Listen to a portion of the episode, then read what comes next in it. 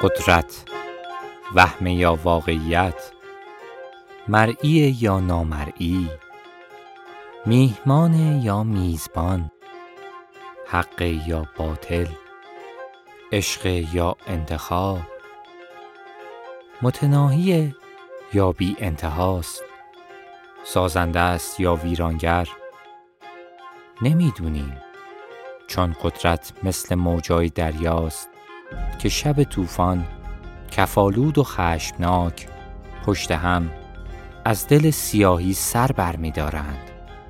نه جای مداراست نه جای درنگ. من و تو ماهی های همین دریاییم. یا سوار موج یا زیر اون بار سنگین بلند. قوتور در هم شکسته فرو رفته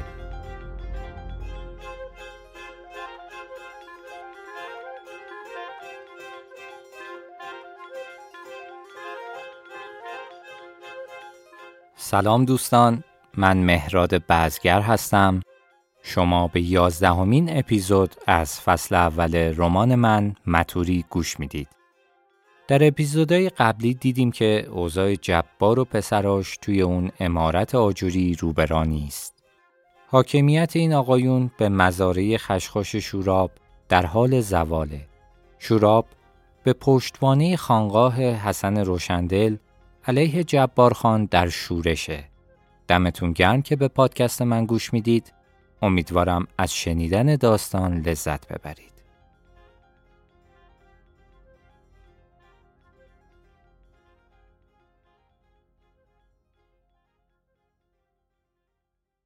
برادران جیم و همه میشناختند. سلطان جلال و سلطان جلیل اولش خوب است در کردند. فکرشون کار می‌کرد ولی فقط به سلطه، به ستمگری، به سنگدلی مثل دو تا شیر نر بودند که هیچ حیوانی زهره نداشت پنجه به پنجهشون بندازه. وحشیگری تو غریزشون بود. زیر دست جبار بار اومده بودند. چون جبار به دو تا شیر دریده احتیاج داشت که آدماشو به خط کنه اما باندای هروئین افتاده بودند تو صحرا به شکار شیر بچه های وحشی. جاسوسای جبار دیده بودند که بعضی از شبا یک کامیون میاد سر جاده دنبال جلال و جلیل. دیده بودند که پسرای جبار هر بار که میرن یا نشه برمیگردند یا خونی. اونا دو تا بدکله کج فهم بودند که از کجی روزگار اسم کردند. شورابیا یادشونه. ظهر بود که آسمون رفت زیر خاک. عین طوفان شن. خبرش رسید که جلال و جلیل سواره برگشتند. راست می‌گفتند یه جیپ خاکی زیر پاشون بود. دو ساعت تموم وسط بیابونای شوراب تخت گاز رفتند. یه جور ویراج دادن که خاک هفت ولایت اونورترم بلند شد. شورابیا وایستاده بودن زل آفتاب تماشا می کردند. بعضیا میگن مجرم بلفتره نمی‌دونم ولی خالوهای من به رنجوندن دیگران دلخوش بودند. واسه همین با ضعیف کشی شروع کردند. جبار کلا می‌خواست سر می آوردند. از کله سهر مثل گراز می زدن به زمینای خشخاش. کارگرا و کشاورزا رو می زدند. با جیب میافتادن دنبال مردم. اون دوتا دیوونه وقتی شورابی های حراسون نیمتری سپر ماشین مثل یوز میدویدند پاشون رو روی پدال گاز فشار می‌دادند. میونشون جلیل یکم عقلش بیشتر بود. به کارشون روش داده بود. ارزی ظلم با جلال بود، فروشش با جلیل که زبونش چربتر بود. کاسبای ظلم جلال جلو می رفت. از دهن گشادش بد و بیرا میریخ بیرون. سر شلاقش روی خاک می‌کشید. آماده تا هر کی رو که سرش بالاست بزنه. جلیل خان خدا از عزتتون کم نکنه. دیشب پشت این بچه زیر لگت جلال خان کبود شد. پیرنتو بکن دخترم. خجالت نکش. جلیل خان سرورمونه. جلیل روی کبودی دخترک دست می‌کشید. آخ میسوزه نه؟ میسوخ که دست به جیب می‌شد. کسب و کاری که مشتریش راضی باشه رونق می‌گیره. جلال و جلیل با همین جیب رفتن سراغ کپرنشینا. دنبال رو به موتا. اونایی که از گشنگی دنده هاشون زده بود بیرون. یا اونایی که تو خیالشون زن و بچهشون رو با یه مسقال سوخته تریاک تاخ می زدند. واسه کارشون سرباز می گرفتند. تو تموم کپرنشین یه مرد نمیموند. رفتن تو کوههای مرز. از صخره می افتادن پایین. اعدام می شدند. حبس می خوردند تا ابد. خیلی هاشون هم تو آدم کشی ها می مردند. میون کپرا چند تا بز میموند چند تا بچه با سلطان جلال و سلطان جلیل با دخترای جوون شوهر مرده برادرای جیم خوب که کیفور می شدند بزارو بسمل می کردند گوشتشو به سیخ می کشیدند کبابشو به نیش از دخترها خوشگلاشو میفروختند به پاکار ظاهرخان. مردا و زنا و بچه های یتیم و ول می‌کردند به امون خدا. می‌رفتند به یک کپرنشین دیگه. اینا کارشون اینجوری شروع کردند. اما خورده بودن به شورش شوراب. گیر کرده بودن تو چهار دیواری امارت. نمی‌دونم چند روز. شاید چند ماه. یادمه باد چهار تا تایر جیب خوابیده بود. سندلیاشو پاره کرده بودن. رو شیشه هاش خاک نشسته بود. اندازه یه بند انگشت.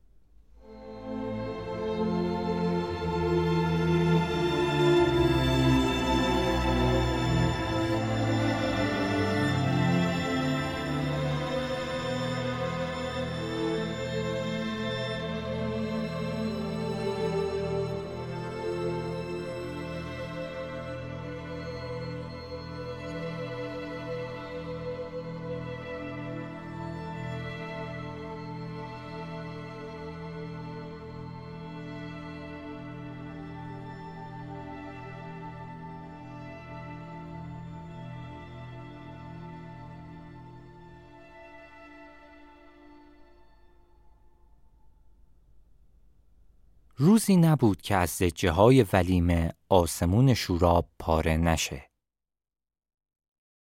یه جوری شیون می‌کشید که شعله چراغ به پت پت میافتاد. تو شوراب تنها کسی که این ناله زجدار رو نمیشنید جبار بود. عین آدم کر خم به ابرو نمی آورد.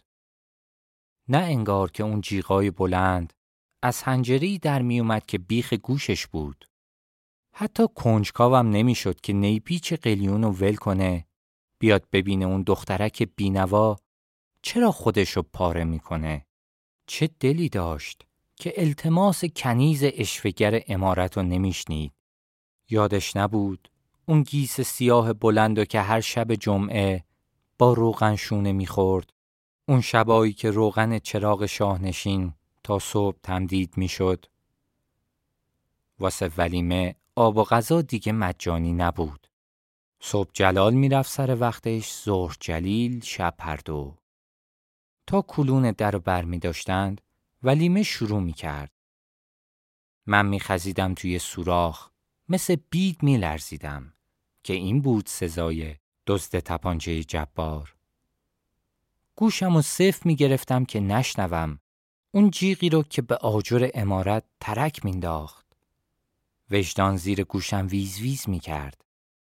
تو که می‌دونی کی تپانچه رو کش رفته خودتو زدی به نفهمی که اقرار ندی. پس این زجه رو بشنو. نوش جونت بزدل. هر کی جای ولیمه بود زجه می‌کشید. چون جلال و جلیل همون دوتا شیر دریده بودند. با این فرق که حبس کلافشون کرده بود. شورشیات تهدید کرده بودند اگه جبارخان نیاد به میدون مقابل پرچم جان احمد تاوان نده از دیوار امارت میان بالا با دستای خودشون انتقام می‌گیرند. جلال و جلیل با شوراب کاری نداشتند. راهشون از جبار جدا شده بود. اما واسه این که به راهشون برسند لازم بود که از شوراب بگذرند. شایعش پیچیده بود که درویشا حکم داشتند که خون جلال و جلیل مباهه که راه رو بسته بودند که با چاقوی تیزی که زیر دستار داشتند منتظر بودند یکی از امارت بیاد بیرون. جلال واسه همین سر جبار نره می‌زد. پیر مرد خرفت. ریدم به سر تا سر مزاره خشخاشت. به تریاک مرغوبت. به تجارت عتیقت. اون بیرون من تا سر زمستون به اندازه یه سال محصول تو پول در میارم. جبار می‌گفت تا نکشتمت از جلوی چشمم گم شو. وقتی گم نمی‌شد وقتی از شدت خشم و درماندگی در برابر جذبه باباش میلرزید جبار ادامه می‌داد. به اسفل و سافلین که حبس شدی تو امارت. بهتر که به تمرگی سر جات. که از عقلت کار بکشی جلیل که شبا از درد ناله می کرد جبار می گفت درد بکش بلکه بفهمی اون گرد سفید بیبو که تجارتشو می‌کنی چی به سر آدم میاره جلال و جلیل دردشونو با شکنجه کردن ولیمه تسکین می‌دادند. می‌رفتن تو حبسگاهش. کتکش می‌زدند. بهش تجاوز می‌کردند. میشاشیدن تو اتاقش. در قفل می‌کردند. میومدن بیرون. با دکمه های باز. با آستینای پاره. با صورتی که از چنگ قربانی به خون افتاده با خاطر آروم مثل گشنه هایی که شکم سیر از سفره برگشتند. اما چه زود دوباره گشنه می شدند. نره زدنها، جیغ کشیدنها، گوش گرفتنها. وسط همین بسات بود که اون قنچه از دهن جلال شکفت. خون بچه در برابر خون بچه.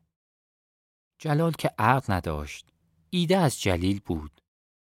دیده بودمش که ظلم می‌زد به من می‌رفت تو فکر اون شورش قرار بود تا کی طول بکشه نه جبار تسلیم می‌شد نه شورشیا نه جبار می‌تونست خاک شورابو از خون سیاه کنه نه شورشیا مردش بودن که از دیوار امارت بیان بالا واسه همین بود که حبس جلال و جلیل به درازا کشید اون قائله باید ختم می‌شد جبار عجله نداشت راه آب و گندم و به شوراب بسته بود.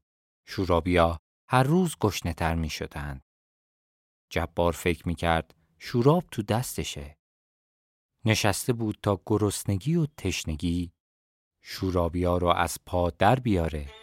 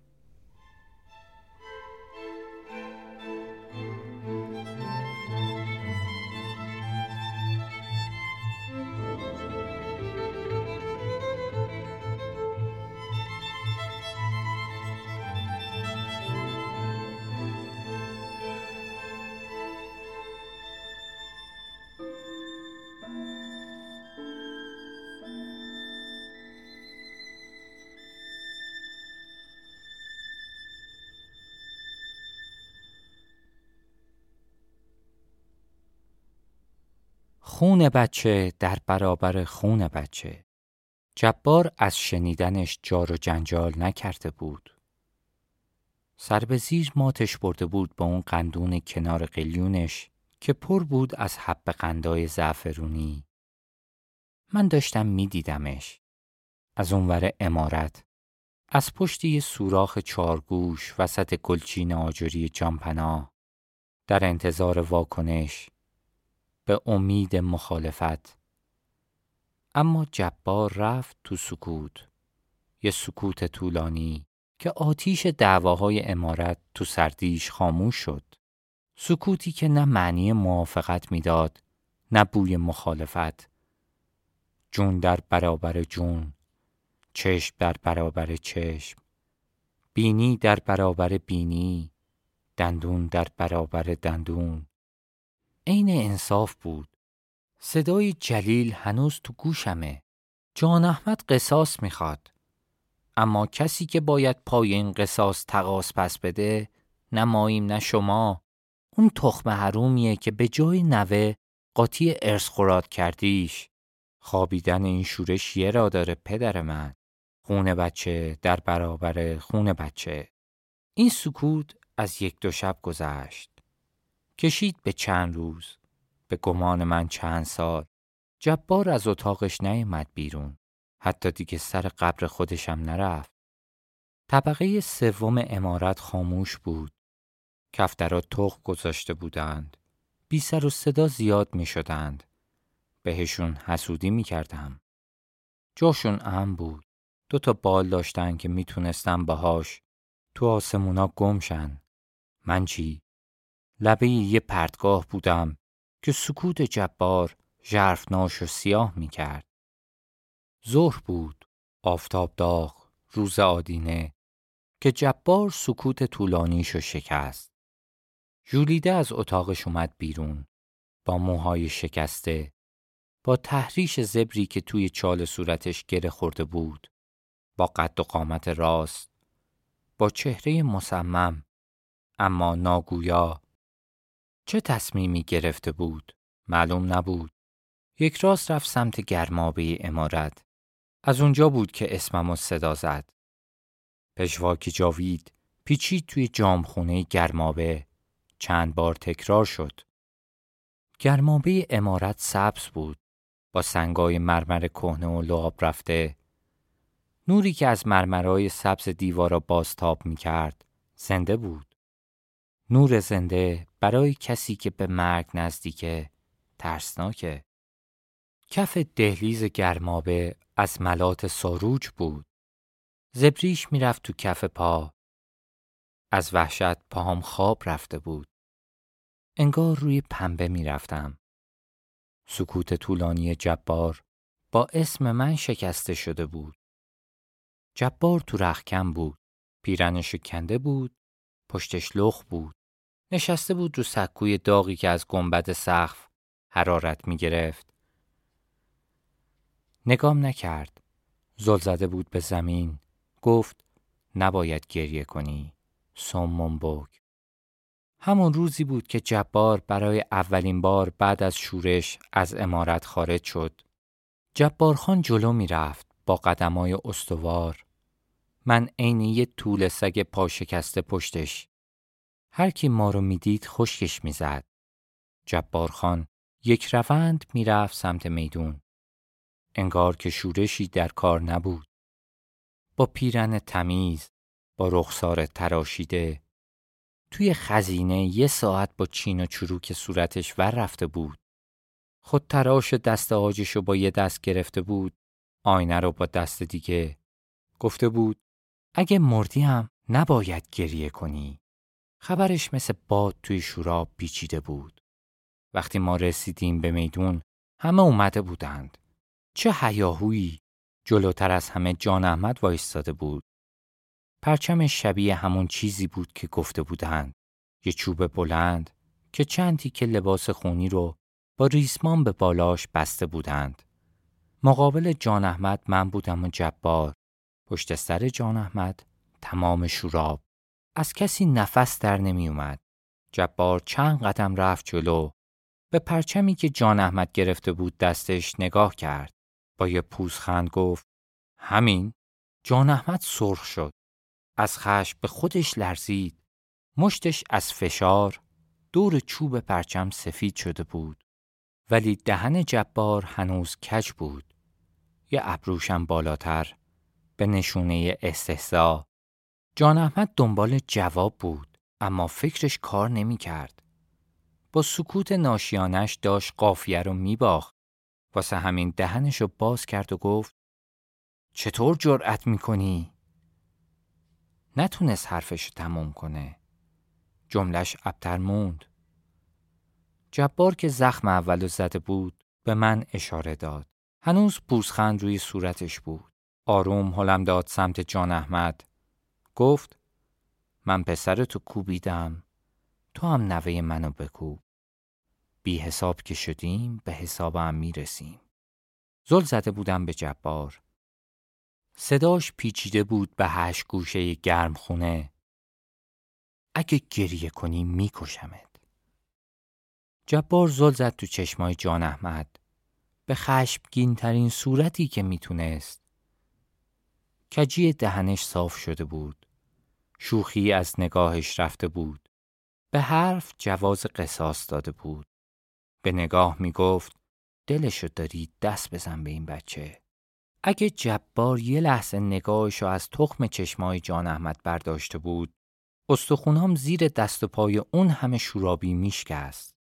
جبار گفت بجون مردک قرار تا کی معطل باشیم مردم گرستند تشنند کار داریم شونه های جان احمد می لرزید چیرگی نگاه جبار زانواشو سوس کرده بود. انگار هیپنوتیزم شده بود. مقابل جبار جز رعشهی که به جونش افتاده بود حرکتی نداشت. جبار یه قدم رفت جلوتر خیلی آروم. یه جوری که فقط جان احمد بشنوه گفت برو خداتو شک کن که نکشتمش. خرد شدن جان احمد خیلی طول نکشید. بغزش ترکید. زار زار به گریه افتاد. جبار مثل یلی که یه تنه لشکری رو به خاک و خون کشیده رو کرد سمت جماعت. همه یه قدم عقب کشیدند. جبار گفت خدمت خلق هفت سال گوشه نشینی یا دوری از آدمیزاد نیست. اینه که وسط میدون باشی میون مردم. پچ پچ کشداری افتاد تو جمعیت. جبار از زیر پیرنش چند تا اسکناس تا نخورده کشید بیرون. یکی یکی انداخت جلوی پای جان احمد که نشسته بود روی خاک. جبار رو به شورابیا گفت این پول باج نیست خونبهاه. چون جان احمد از قصاصش گذشته. اما نه شما نه جان احمد با پول کسی نمیشید. آدمیزاد با کار آدم میشه. حقتون از خودتون بگیرید. نه اینکه از دیگرون مطالبش کنید. اگه خواستید دیوار امارت رو خراب کنید. بعدش چی؟ شمایید و یه بیابون خاک سوخته که سالی دو کیلو میوه سالم نمیده. به جاش من براتون کار دارم. به اندازه چند سال. توی راه برگشت از شوق زنده موندن زدم زیر گریه. فقط یکی از زانوام زخم شده بود. یه زخم معمولی که هر پسر بچه‌ای یکی عینشو داشت. این که زخم نبود. زخمی زخمه که جاش روی پوست بمونه سوزشش توی خاطره.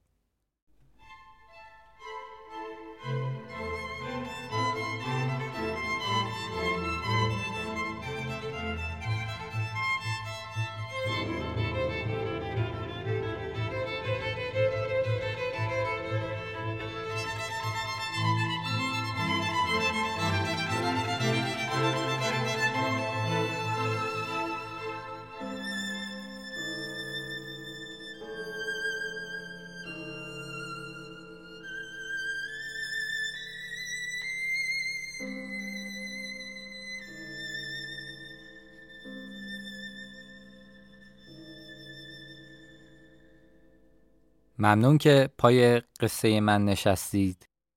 اگه خوشتون اومد لطفا پادکست منو به دوستانتون معرفی کنید.